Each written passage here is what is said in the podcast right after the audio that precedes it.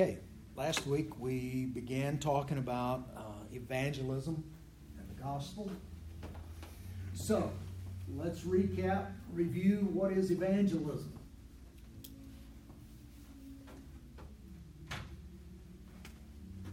Good news.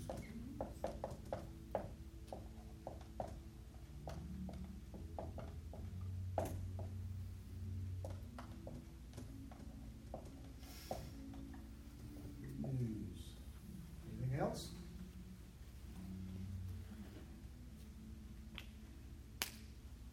Why is it important?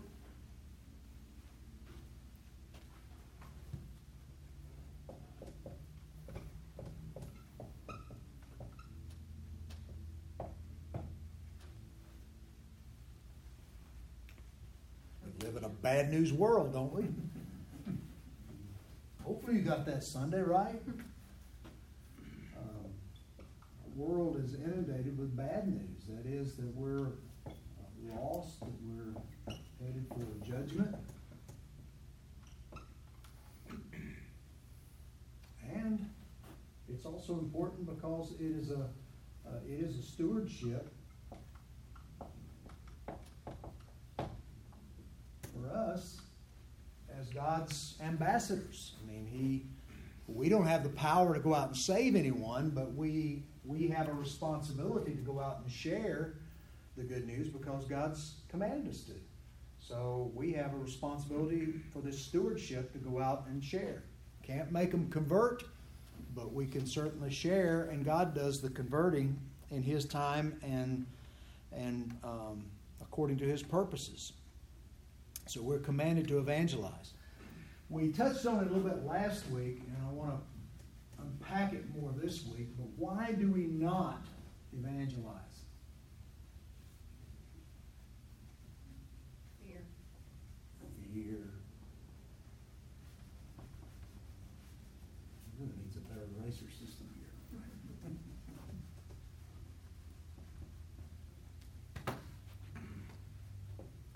Fear of what?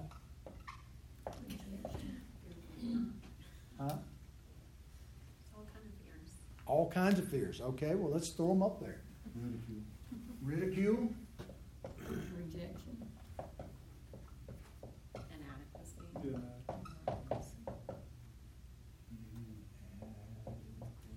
I'll give you bigger words.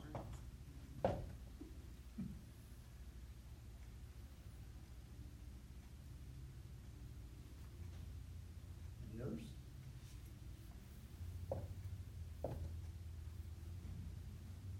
I mean, there's a lot one right here. That's, that's a good word because um,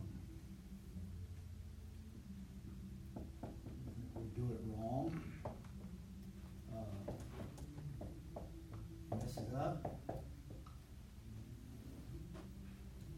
Or just don't know how. Although we said the survey last week we looked at, seventy-five percent of Christians say that's not the issue for them. That they have fear, yes, but they're not worried about not knowing how. They, they think they know how. They just have other reasons for not doing it. What else? Fear. Uh, time. Now, we're, these are, I'm not arguing that these are legitimate, but these are things in our minds that we use as excuses, right? I'm too busy, or I don't think about it. Some people don't think it's their job. Um, what? I said calendar. That's not really. Okay, well, they're kind of, they're fatalists. What's gonna happen is what's gonna happen. God says he's gonna do it, so why does he need me to do it? Well, I've already told you that. He commanded us to do it, so that's enough reason right there, right? Um, fear, busy, too busy, don't take time, fatalist, um, other distractions. Maybe uh, weak in the conviction department. May travel alongside some of this, but of commitment, you know, when you don't wanna do something, one excuse is as good as another. uh, not committed to it. So this is about weak motivation, inspiration. We have to be careful of these because we can turn this into legalism, can't we?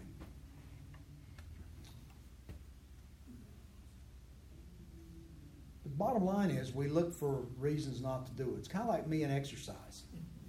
You know, every day I think, okay, tomorrow I need, I got to go to the gym. Tomorrow I got to go walk. But in the, oh, I forgot my shoes, or oh, I didn't do this, or I didn't do that, or I've got to go do this. So I really didn't want to do it. That's the problem, right? So any any convenient excuse will do. Um, about lovelessness? And, and that covers, you know, we don't love the Lord like we claim we do, and we don't love the people that He died for like we should, like we're commanded to. So lots of lots of reasons for that. Um, I got one, Jerry, how about just lack of preparation? I mean, if you're a witness, you need to have some kind of, some kind of, uh, like you said last week, a testimony or a plan. you know? Yeah, that, that kind of goes to a, uh, a discipline. There's, there's a lack of discipline on that front because anything, anything that you set out to do, if you're ill prepared, you're not near as confident or bold or anxious to get at it, are you? So if there's a lack of discipline in this area, whether it's being prayed up, prayer, and we can say prayer,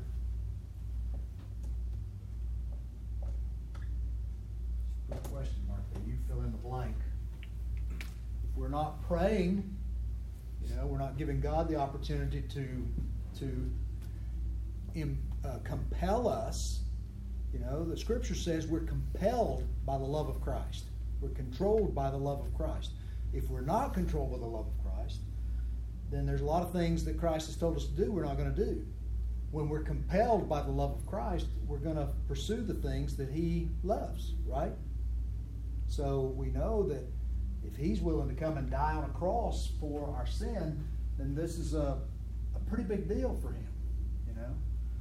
So if we don't do it, all these things factor in. And the list is probably endless. We can probably go on and on and on. Um, you Yeah, know? one, one of the things I think happens with, with me, um, is just like with the exercise, I try to make it an event in place of a way of life. If, if we really have our priorities right, it's actually a way of life, it's not an event. That's right. And um, I, I think I, I fight that more than I do anything else, any of, any of these others, that they're all there. But I, I think recognizing that it's really not an event, That's right. it's a way of life.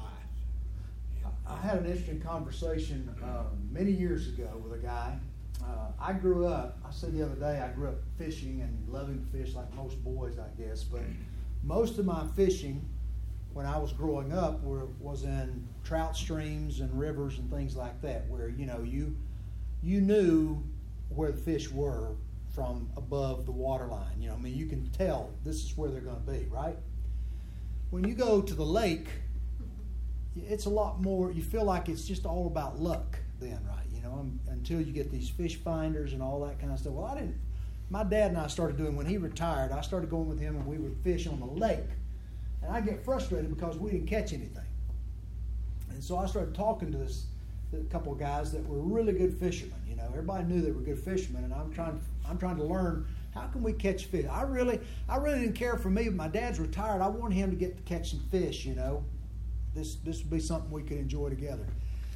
And so we got to talking about it. And one guy said something to me one day that just always stuck with me. And he said, "Well, I just want to know, do you love catching fish or do you love fishing?" And I said, "What?" And he said, Well, there's a difference. He said, There are people that love to fish, and then there are people that love to catch fish. And I said, Well, I want to catch fish. And he said, Yeah, see, that's the problem. He said, I love to fish. Whether I catch anything or not, I go to fish. And I'm gonna, because I love to fish, I fish all the time. I'm going to catch more than my share of fish.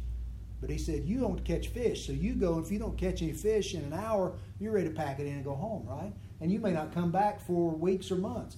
Me, I'm going to go every day if I get half a chance because I love to fish. And that's to your point. We have to learn to love, want to love fishing spiritually for people, looking for those opportunities. One of the things that's uh, very hard in this area has been for me is number one is people are very private, first of all, so they withdraw. They if they don't know you, they don't really want to give a chance to get to know you. Uh, today I went into a place. I went into a Five Guys to grab something for lunch, and it's a new one. I'd never been in it before, and it was full. So I, I get my stuff, and guy in front of me came in about the same time I did. You know, was kind of like, "Go ahead, no, you go ahead." And so he went in front of me.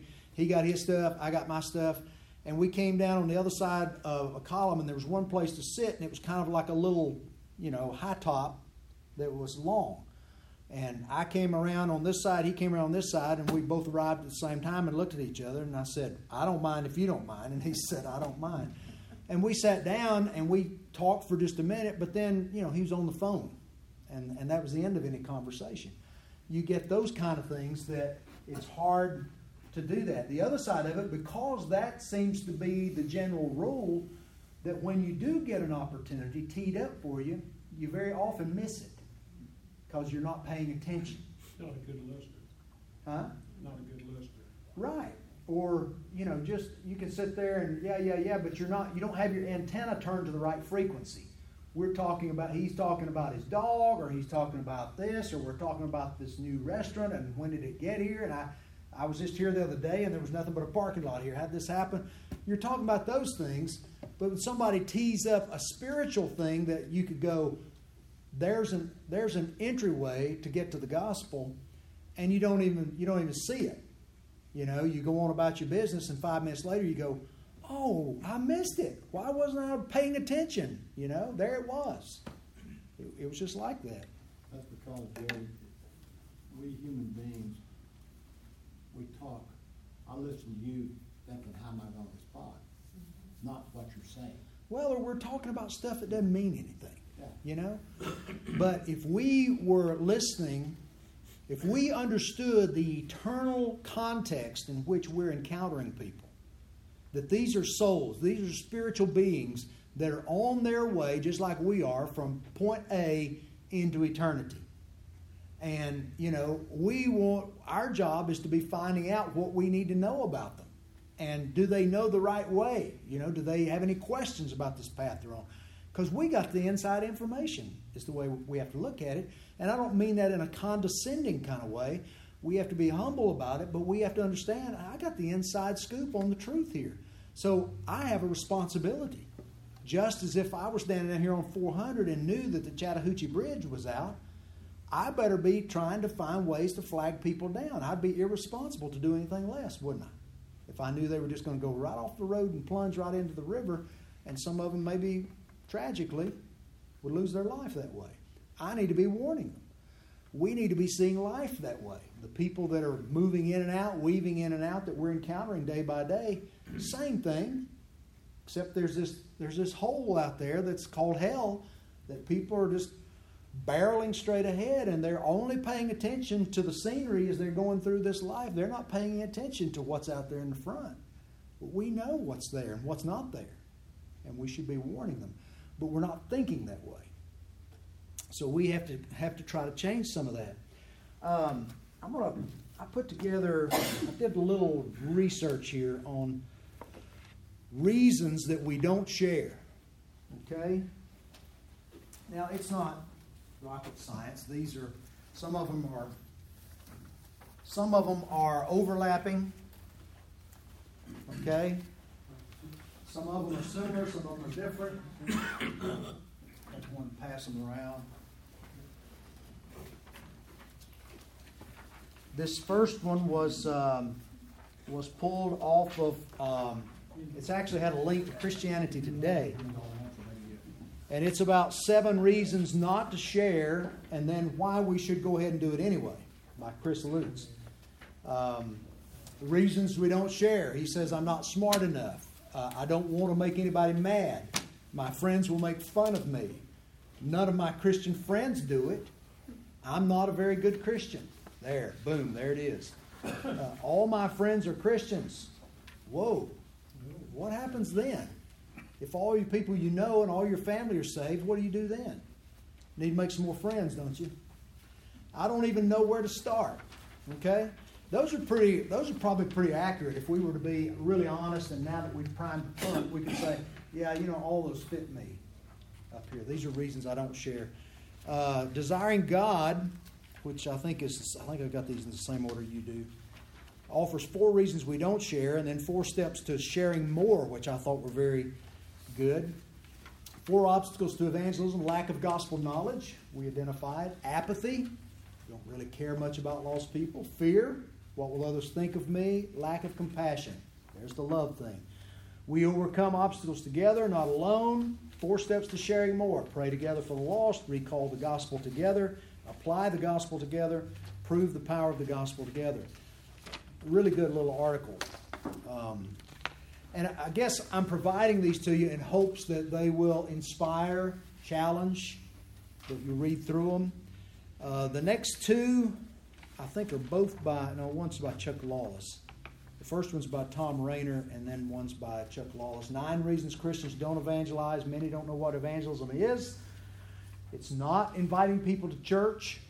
Evangelism is actually sharing the gospel, our lostness, our need for Christ, what Christ has done, and actually inviting people to respond to it.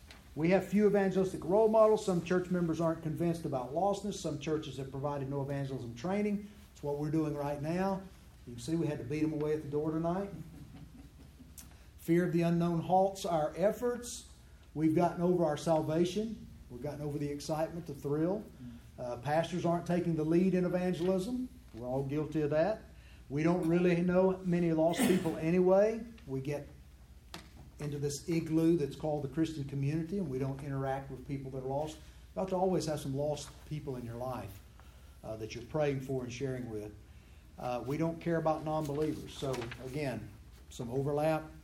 Uh, Chuck Lawless, 10 reasons beyond fear that believers don't evangelize. So, this is beyond fear. These are other reasons. No one's ever told, told them it's their responsibility. They don't know many non believers anyway. They're not really believers. Ooh. They're undisciplined pluralists. They think everybody's getting in. Uh, they see no need theologically. You know, God, God will take care of God's business. We don't need to help Him. Uh, the church quenched their zeal. Ouch. Think that's possible that the church can quench the zeal to share the gospel? What would do that? A church that quarrels, a church that bickers and fusses, or a church that's focused on the wrong things itself? Uh, they don't know the gospel well. They've bought into political correctness. Can't tell them. Get in trouble. They're caught in their own sin. They're bound up in the struggles of life, distracted. And then the last one is from Nine Marks. Five reasons we don't evangelize. Churches isolate Christians from unbelievers. Uh, we believe that evangelism is extraordinary. Churches don't talk about the cost of following Jesus. We look for immediate results. We love catching fish, but we don't love fishing. Um, we aren't clear on the message. So all of these, they travel in the same circles. They're they're good grist for your meal if you're really serious about growing in, in evangelism and and begin you know getting a little bit more proactive in doing it. I would encourage you to take some time and and sort through them, pray through them. You know, ask the Lord to examine you in light of the things on these lists, you know, and pray that that not be me. Or if this is an area that's really an area that I'm guilty of, then, then Lord, take me to some scriptures and show me how you can deliver me from this and strengthen this area of my life. Because honestly, all of us have some of these going on. We all are weak in this area. Every Christian I know, I, there aren't many people I know that are just sharing their faith, you know, constantly. So we all have uh, some growth areas there.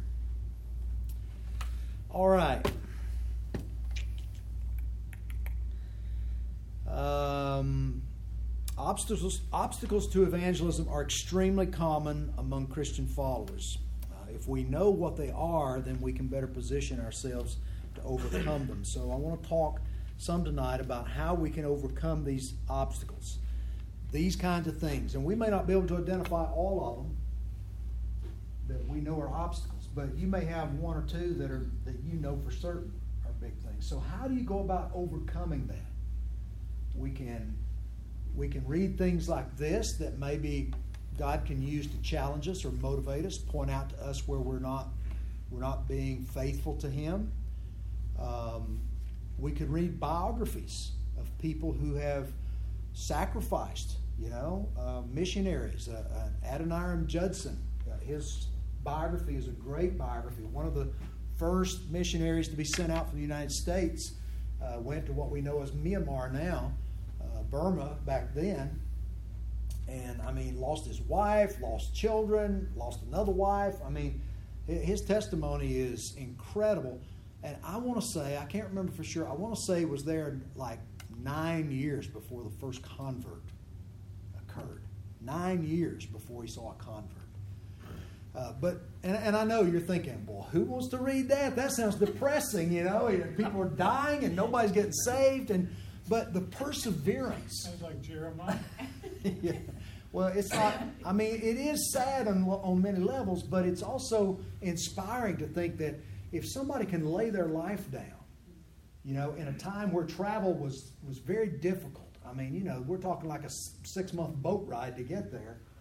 Um, you know, and when they leave, when they left the United States or they left their home base, they all knew, for all practical purposes, they weren't going to see family again. This was goodbye for good, and and they were willing to embrace that, you know, for the cause of the gospel. To people that, in many cases, were hostile, angry, you know, resented it, maybe even was a threat to them, as i.e. Jim Elliot, okay, uh, who who would uh, opposed them to the point of death, and yet they still went. So that inspires me that if they can do that, what's to keep me from asking a guy, you know, across the, the table eating a cheeseburger, you know, if he if he goes to church and if he's got any spiritual beliefs? I mean, what's he going to do? Say, look, I don't want to talk about that, or get up and leave. Okay, fine. He's not going to pull a spear out and thrust it through me, you know. Um, he's not going to call the cops, and I'm not going to get arrested. what? Unless you go for his cheeseburger. He was a big guy. I wasn't going to do that. He was also a first responder, so I wasn't going to mess with him. Um, uh, he could, you know, he could bring me back to life. He could take me out. So, I mean, so you know, uh, I think James hit it. I've been thinking about what he said ever since he said it. You know that uh, we look at evangelism as an event rather than a way of life. And I thought about Cliff, you know, in his current situation. And he's in a hospital and he walks around in the ward. And in spite of the fact that he is in a very tenuous health situation, you know, he spreads joy along that floor, which doesn't have a whole lot of joy to begin with. And to me, that's that's what James was referring to. I remember I've been in the hospital a few times lately, none of which were my own choice, but it's amazing how often you get presented with opportunities. Like one night I was in my room, you know, you can't rest in a hospital. There's no way to get rest there. But I was in my room and it was dark. I was reading my Kindle. I was reading a book called uh, What is the Gospel? Uh, why was I reading that book? I, I know everything about the gospel, right? But I was reading that book, and a nurse came in, and she said, What are you doing? I said, I'm, I'm reading a book. She said, What are you reading? I said, I'm reading a book called What is the Gospel? She says, Well, what is it? if that's the situation, I mean, I wasn't prepared. I mean, I wasn't prepared for that. But I was able to answer her question and present the gospel to her. And what she did with it, I don't know. Hmm. But she listened. And we Well, what talked she for did with it's not, not on you, minutes. right? Do what? What she did with it is not on you. That's right, exactly. It's what did you do with the opportunity that was presented? I could have said, "Oh, I don't know, and you don't Say, well, I could tell you, but I'm in a hospital right now, so I'm not in any condition to share it with you. But why don't you come to my church in a couple of weeks, and I'll be there, and we'll talk. Yeah, about let me give you the address of my church. My preacher, well, he, he's really a good preacher, and he can tell you what it is. So, thanks, James. I, that was, uh, uh, something that made me think about, uh, where we fail sometimes is, is not, I don't know, I'm not afraid to share the gospel, but we just look for something, some blinding light that comes out and says, okay, share it with that person, you know. And I've had numerous opportunities just out of the blue, person come up or ask a question, or I've seen you in here before, like go to a, a, a restaurant, and you, you start talking to him, and it's amazing. It's absolutely amazing. And the only reason that those situations arise is because God did. That's right. You know, there's. Um, I have a theory on this stuff, and I think that our biggest problem is uh, normalcy in life. You know, when you start talking about Cliff, it, it kind of jumps back into my mind. Why? Think about Cliff right now. What what's different between me and Cliff? Cliff's got nothing else to do right now. Cliff's mind and and life and perspective are at a different place right now than any of us in this room. That's right. He's fighting for his life. He he's staring at the end of life possibly. Possibly. Okay? I mean, he's had that wake-up call. And he's got nothing on his plate but what he's dealing with in that. And everything is in a different perspective through Cliff's lens right now. And and he's living that out in the way that he's encountering people around him because they're all facing a similar situation. Mm-hmm. And so, you know, same thing that you'll see the team from Senegal or the team that went to Senegal for the last week, they unhooked from this world, this life, their normalcy, and they went and this is all they had on their plate to do. You know, is take their meals every day and their regular, you know, hygiene kind of things, but they were there. This was all that was in front of them was to go and look for opportunities to share the gospel. And we don't live daily in that vein. We usually don't think about it in those kind of terms until we're faced with something like Cliff is, until we, we face something that puts in perspective how short this life is and that, you know, if this life is all you're hoping in, then you're, you're a fool, you know. So somehow we have to navigate that as believers and we have to start living on that edge that this is not my home and this is temporal. And today, this next moment, this next breath could be my last one in this world. Am I ready to burst into that new world and that new presence with Christ, having completed the race that He assigned for me here? And what about the people in my wake as I leave? You know, have I been faithful as a steward with the gospel for those? You know, I've been a believer for over 50 years in this world. There's been a lot of people cross my path in 50 years, you know, in all corners of the world. What have I done with those opportunities? That's that's what we have to and I don't again, we can get into legalism. I don't want to get into legalism where we're beating ourselves up over this and say, "Oh boy, I've wasted all my whole life and now I'm just going to curl up in a fetal position and die." No, what we have to do is learn from it and say, "What can I how can I live my life tomorrow if God gives me that that gift of tomorrow here in this world, how can I serve Him? That ought to be my first priority. Is how can I serve Him and be a testimony for the gospel? Because this is the riches that I give up everything else to go and pursue. We're back to the parable of the pearl out in the field. Mm-hmm. You know, you discover the pearl in the field, you go and sell all that you have that you that you can buy this field so that you can have that pearl. And that's the picture of the gospel. And we don't view this that way. The rich young ruler did. That's why he turned and walked away sad because he was unwilling to give up everything else in order to have Christ. He didn't see him as of infinite value. Um, and so that's where it comes down to, I think, is, is do we see him as infinite, uh, infinite unlimited value? Uh, or are we living like the things in this world are what's unlimited value? And, and that's a mistake, isn't it? Cliff's not living that way right now because he's looking dead on into eternity and the end of things in this life. And and one of the things you see typically for all of us, all of us in this room, I mean, uh, certainly not uh, Lisa or Audrey maybe, but all of us are getting older, right? We're we're getting closer. You know, I start thinking, wow, how did I get to be 59 years old? How did I get to be at this age? I never I never saw myself getting here.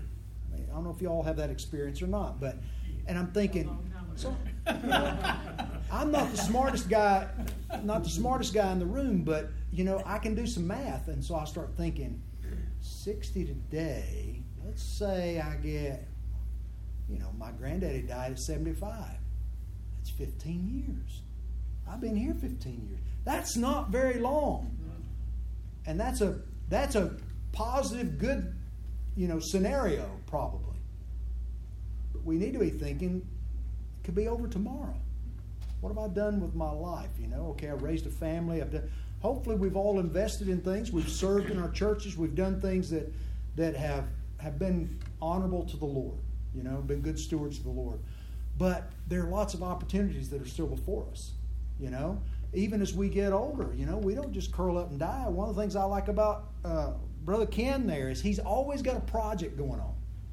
He's always got a project going on. He's not sitting around whiling away the hours.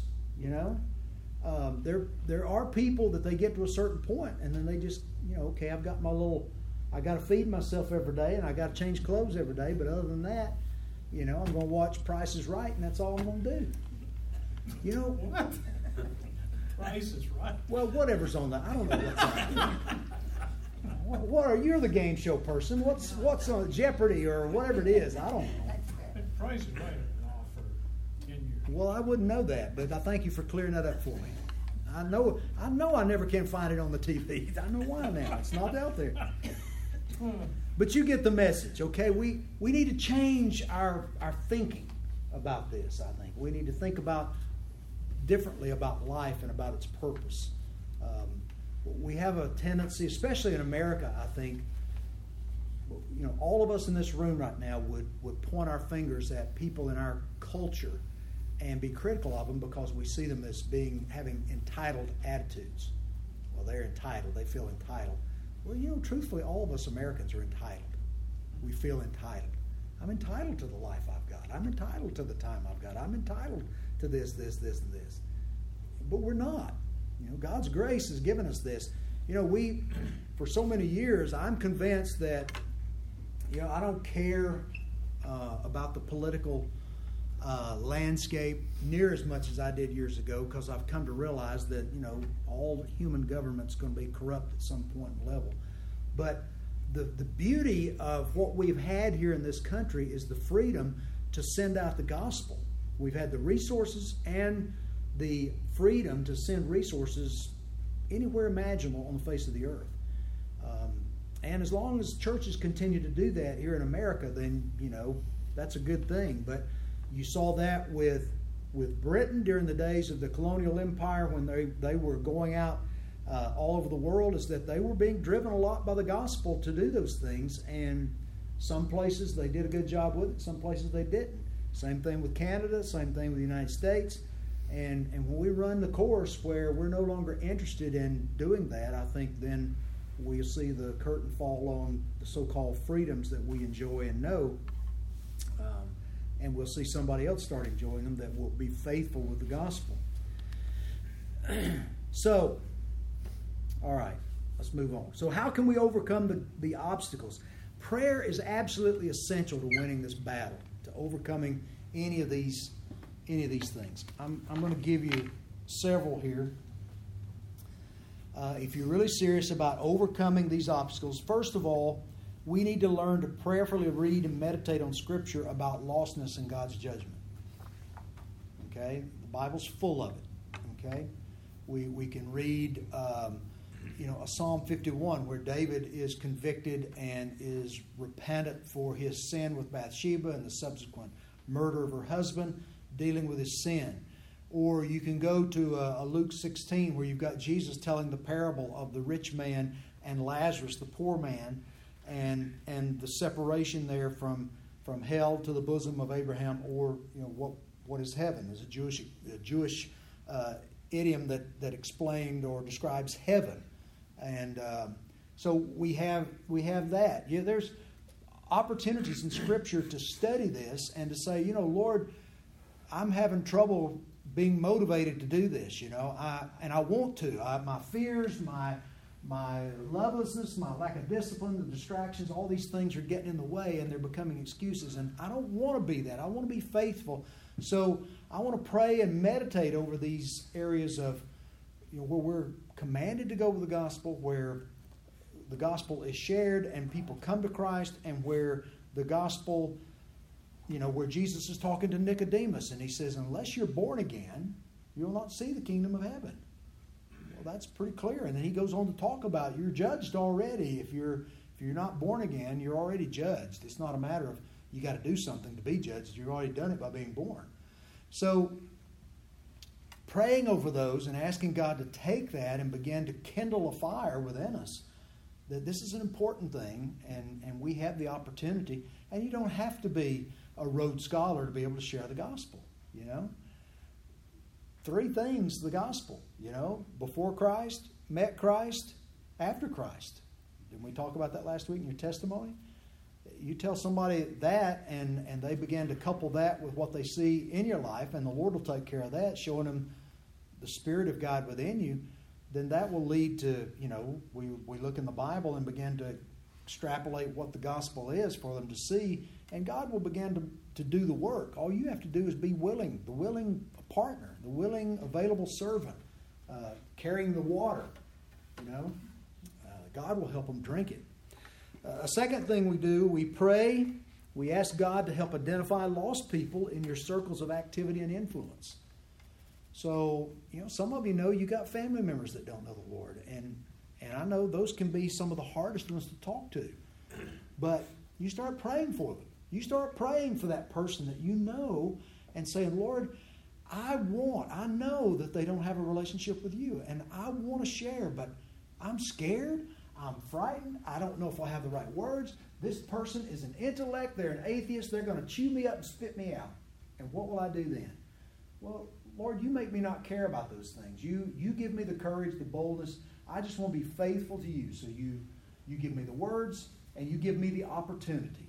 You show me the opportunity and, and I will walk through it. I want to be obedient and trust you to do the rest. And, and maybe it means he's got to chew me up and spit me out, and I take it as a believer and still love him and, and forgive him and, and don't get defensive about it and don't let my pride be wounded over it. And maybe that's the witness that will get his attention. And the next time, that gains some respect in his eyes. So the next time, I may actually have an opportunity to share something with him that matters because now I've got credibility in his eyes. Now he knows what a Christian, the difference between a Christian and an atheist is that the Christian isn't trying to defend himself. The Christian isn't full of pride and arrogance, but the, the Christian is being, you know, humble, even to the point of suffering for the cause of Christ, being ridiculed. Blessed are you when, when they ridicule and mock you, right? Uh, ask God for a compelling love for Him and for those who do not know Him. You know, Lord, help me. You commanded me to love others as I love myself, and I don't have any trouble loving me. You know, that comes as natural, doesn't it? Man, I will, I will move heaven and earth to protect Jerry.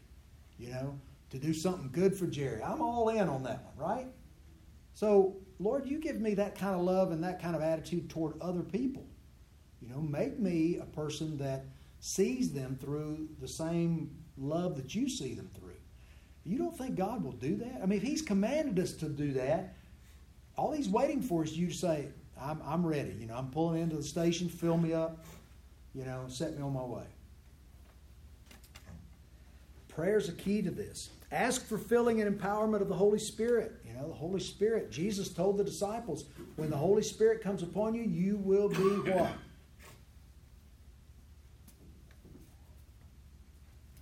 Well, let's read Acts 1 8. Acts 1 8. What does he say? It's a good, good verse to meditate on and pray over. I'm scared. I don't know what I'm going to say. But you will receive power when the Holy Spirit has come upon you, and you will be my witnesses in Jerusalem, Judea, Samaria, and to the end of the earth. Lord, I want that kind of empowerment. I want the Spirit to fill me in that way. Ask for divine appointments. Lord, send people across my path. Give me opportunities to build relationships, to minister to people, to express love to them, and open doors that I might share Christ with them and evangelize. Ask God for faith and trust in Him to do the work of salvation through you.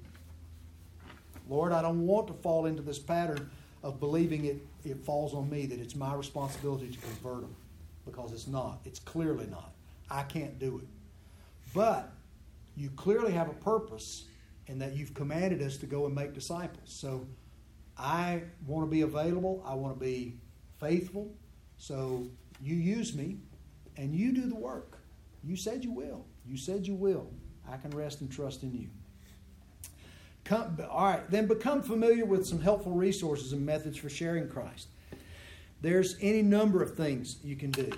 There's, there's uh, some very simple patterns, and listen, one of the worst things we can do is just get a, a canned approach, you know, where, where we're sitting there going, oh, wait, let's see, I, they come to me in just a minute.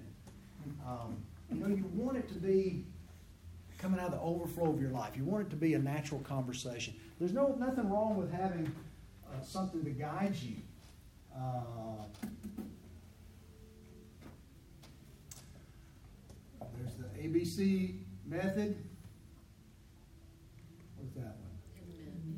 Admit. There you go. Admit your sinner. Believe Jesus is God, that He is the solution to your problem. Confess Him as Savior and Lord. Repent. Okay? That's pretty easy. A, B, C. You can remember that one, right? Um, it's the Roman road. You can you can do the Roman road. You can do the Hosea road. You can you can find a road to the gospel in a lot of books in the Bible, and you can use the one you want to. But the Roman road says there are none righteous, there not not one. You know, the wages of sin is death, but the free gift of God is, is eternal life through Jesus Christ.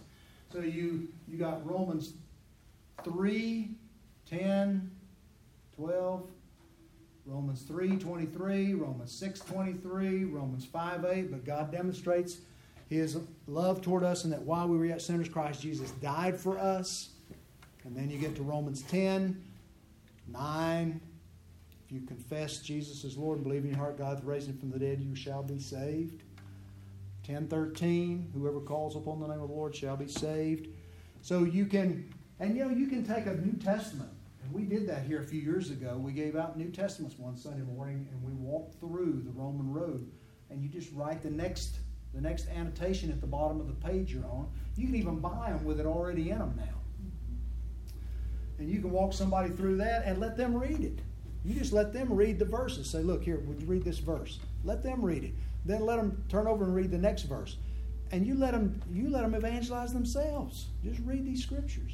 And then give them the Bible when you're done with it. Uh, three steps to heaven. I couldn't tell you how many times I've preached this. Three things you need to know to get to heaven. That gets people's attention. Preached it in India for years, and um, you know, you you get people that say, well, Hindus or or um, Muslims may say, you know, they believe that you know heaven, to get to heaven's a thousand kilometers straight up, or there's some kind of fancy formula to get there. You got all these do's and don'ts. You got to practice Ramadan. You got to say five prayers every day. You got to do all these things. But the Scripture says there's, there's three things you got to know, three steps you have to take to get to heaven. One is you got to know the truth about yourself. And what's the truth about yourself?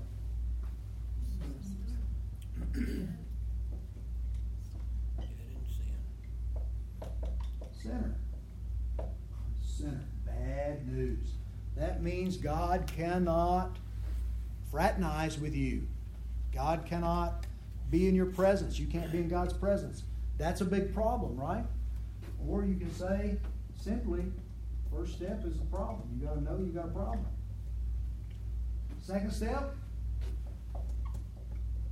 truth number two, Jesus solves problem. Jesus is the answer. He's the solution to the problem. God loves us so much that He wanted to satisfy, He has to satisfy His own judgment. He wanted to extend grace to us. So He steps out of heaven, born to a virgin, by conceived by the Holy Spirit, enters this world, lives a perfect life, does what we cannot do, went to a cross and died on the cross so that we might be forgiven of our sin. Third step truth about eternity. What's the truth about eternity? Every human being is going to die. There's nothing you can do to stop it. The whole world is working feverishly trying to stop this process, isn't it? I'm amazed. I, am amazed that people that you see, you know, celebrities, you see them one day, you don't see them again, or a picture for 10 years. Next time you see them, you go, Who is that? And they go, Well, that's so and so. That can't be so and so. All this stuff they've had done, and they, what are they doing? They're fighting against time. They're fighting against gravity. They're fighting against the fact that we are all headed toward dying. It's appointed once for man to die, then comes judgment, Hebrews says. So, the truth about eternity is that we're all going to die. We're not going to remain here, but we're going to live on through eternity. We leave this world. The question is, where will you spend that eternity? The Bible says there's one of two places in heaven with God and hell with Satan. Hell wasn't made for man, hell was made for Satan and his angels. But those that reject God and God's plan and purpose, God's going to treat them like followers of Satan. Easiest presentation of the gospel you know. Truth about sin, truth about yourself, truth about uh, truth about yourself, truth about Jesus, truth about eternity. Two ways to live. We've got these tracts that you'll see scattered around sometimes. Take you one or two of these.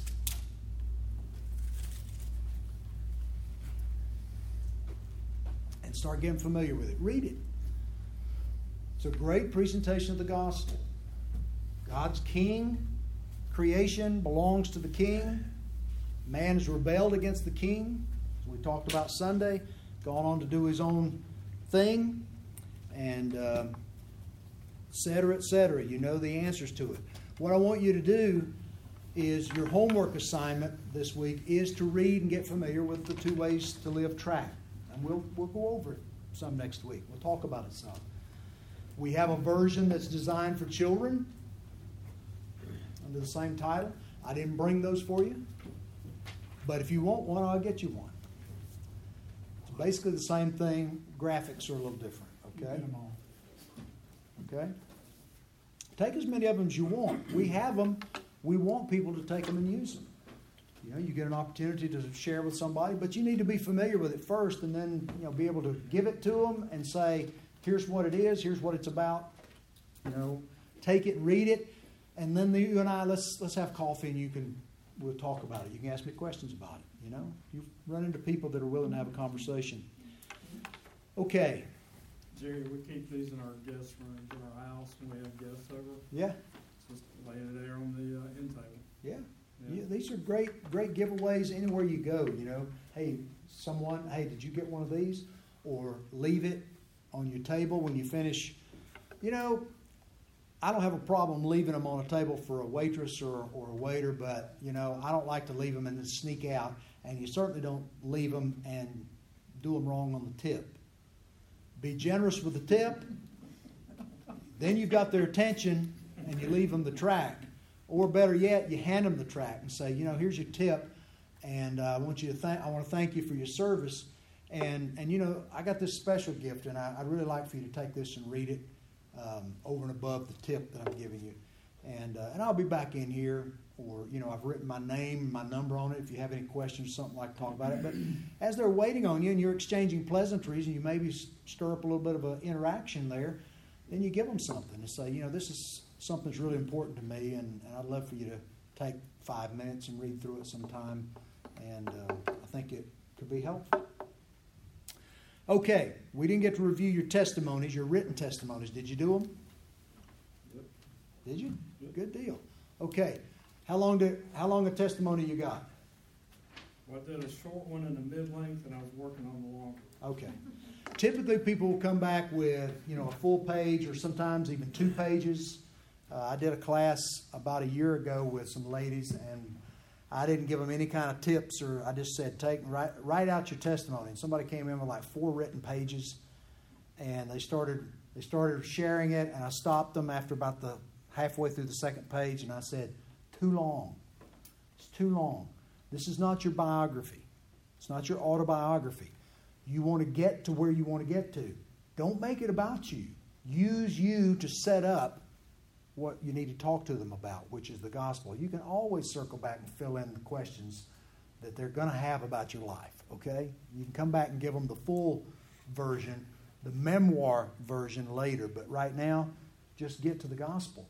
So, you know, here's what was going on in my life at one point. I was without Christ. Here's when I came to realize I needed Christ. Here's something that happened in my life that made me realize that Christ was missing in my life and that I was hopeless and headed in a wrong direction. I came to Christ, and here's what's been going on in my life since then. Okay? So you can do that in 60 seconds on a, on a MARTA bus if you need to, or a MARTA train with somebody that's going to get off at the next stop. You know, you got to have that 60 second version. You can have a three minute version. You can have a 10 minute version.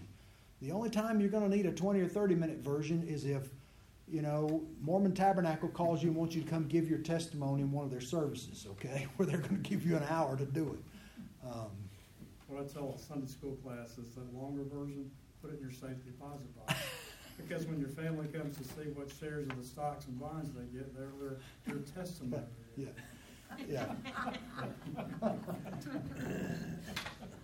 All right. I will stop there. We'll, we'll uh, go at it